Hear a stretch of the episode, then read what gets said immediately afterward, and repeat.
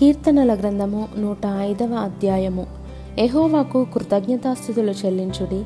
ఆయన నామమును ప్రకటన చేయుడి. జనములలో ఆయన కార్యములను తెలియజేయుడి. ఆయనను గూర్చి పాడుడి ఆయనను కీర్తించుడి. ఆయన ఆశ్చర్య కార్యములన్నిటిని గూర్చి సంభాషణ చేయుడి. ఆయన పరిశుద్ధ నామమును బట్టి అతిశయించుడి.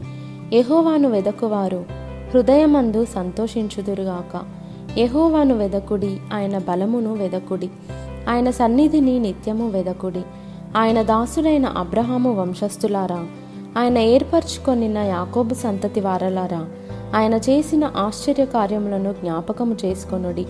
ఆయన చేసిన సూచక క్రియలను ఆయన నోటి తీర్పులను జ్ఞాపకము చేసుకొనుడి. ఆయన మన దేవుడైన యహోవా ఆయన తీర్పులు భూమి అందంతటా జరుగుచున్నవి. తాను సెలవిచ్చిన మాటను వెయ్యి తరముల వరకు అబ్రహాముతో తాను చేసిన నిబంధనను ఇస్సాకుతో తాను చేసిన ప్రమాణమును నిత్యము ఆయన జ్ఞాపకము చేసుకొనును. వారి సంఖ్య కొద్దిగా నుండగను. ఆ కొద్ది మంది ఆ దేశమందు పరదేశులై ఉండగను. కొలవబడిన స్వాస్థ్యముగా కనాను దేశమును మీకిచ్చేదనని ఆయన సెలవిచ్చెను.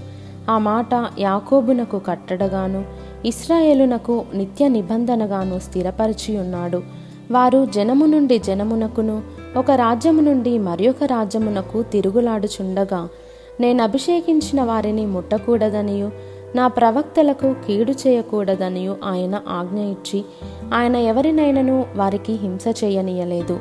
ఆయన వారి కొరకు రాజులను గద్దించెను. దేశము మీదికి ఆయన కరవు రప్పించెను. జీవనాధారమైన ధాన్యమంతయు కొట్టివేసెను. వారికంటే ముందుగా ఆయన యొకని పంపెను.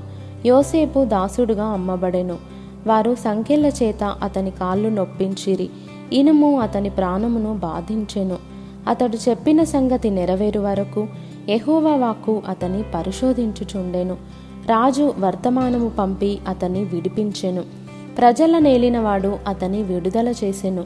ఇష్టప్రకారము అతడు తన అధిపతుల నేలుటకును తన పెద్దలకు బుద్ధి చెప్పుటకును తన ఇంటికి యజమానునిగాను తన యావదాస్తి మీద అధికారిగాను అతని నియమించెను.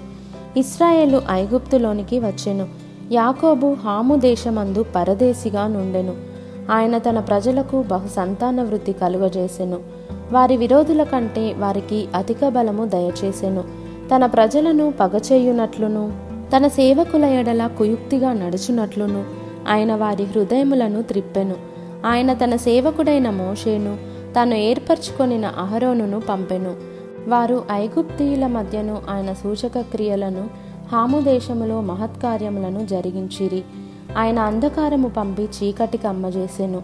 వారు ఆయన మాటను ఎదిరింపలేదు. ఆయన వారి జలములను రక్తముగా మార్చెను. వారి చేపలను చంపెను. వారి దేశములో కప్పలు నిండెను. అవి వారి రాజుల గదులలోనికి వచ్చెను. ఆయన ఆజ్ఞ ఇయ్యగా జోరీగలు పుట్టెను. వారి ప్రాంతములన్నిటిలోనికి దోమలు వచ్చెను. ఆయన వారి మీద వడగండ్ల వాన కురిపించెను. వారి దేశములో అగ్నిజ్వాలలు పుట్టించెను. వారి ద్రాక్ష తీగలను వారి అంజూరపు చెట్లను పడగొట్టెను. వారి ప్రాంతములయందలి వృక్షములను విరుగకొట్టెను. ఆయన ఆజ్ఞ ఇయ్యగా పెద్ద మిడతలును లెక్కలేని చీడ పురుగులను వచ్చెను. అవి వారి దేశపు కూర చెట్లన్నిటినీ వారి భూమి పంటలను తినివేసెను. వారి దేశమందలి సమస్త జ్యేష్ఠులను వారి ప్రథమ సంతానమును ఆయన హతము చేసెను. అక్కడ నుండి తన జనులను వెండి బంగారములతో ఆయన రప్పించెను. వారి గోత్రములలో నిస్సత్తువ చేత తొట్టిల్లు వాడొక్కడైనను లేకపోయెను. వారి వలన ఐగుప్తీయులకు భయము పుట్టెను. వారు బయలు వెళ్ళినప్పుడు ఐగుప్తీయులు సంతోషించిరి. వారికి చాటుగా నుండుటకై ఆయన మేఘమును కల్పించెను. రాత్రి వెలుగిచ్చుటకై అగ్నిని కలుగజేసెను. వారు మనవి చేయగా ఆయన పూరేళ్ళను రప్పించెను. ఆకాశములో నుండి ఆహారమునిచ్చి వారిని తృప్తిపరచెను. బండను చీల్చగా నీళ్ళు ఉబికి వచ్చెను. ఎడారులలో అవి ఏరులై పారెను.